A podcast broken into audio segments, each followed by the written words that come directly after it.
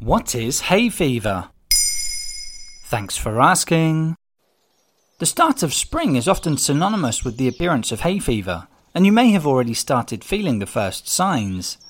Also known as seasonal allergic rhinitis, it's caused by exposure to certain pollen in the air. Hay fever affects over 15% of the global population, according to New Scientist magazine, and incidence has reached as high as 30% among adults in the UK, Furthermore, it seems to be becoming more and more common due to factors like global warming and atmospheric pollution, which are increasing pollen concentration.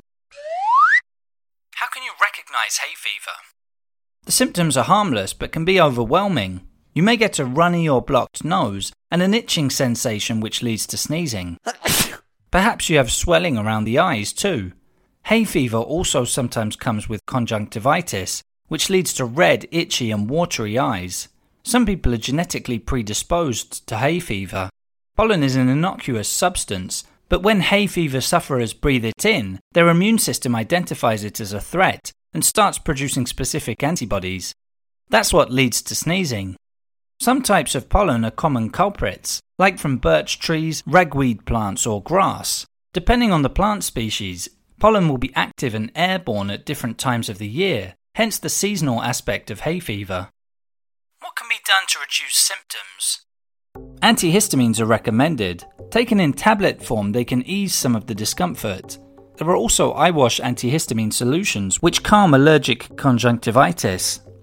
Acupuncture may also be effective as a complementary option. Another approach is reducing exposure to pollen, and there are many simple ways of doing so. These include installing an anti pollen mosquito net in your windows, washing your hair before sleeping, or using an air purifier. Finally, desensitization therapy is available as an extreme solution for people who are severely affected.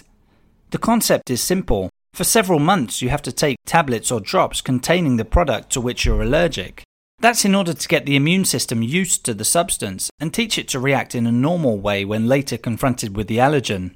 It needs to be done for several years in a row in order to work, but the World Health Organization did recognize its effectiveness in a 1998 report. There you have it. Now you know what hay fever is. In under three minutes, we answer your questions. What would you like to know about? Use the comments section to send us your questions.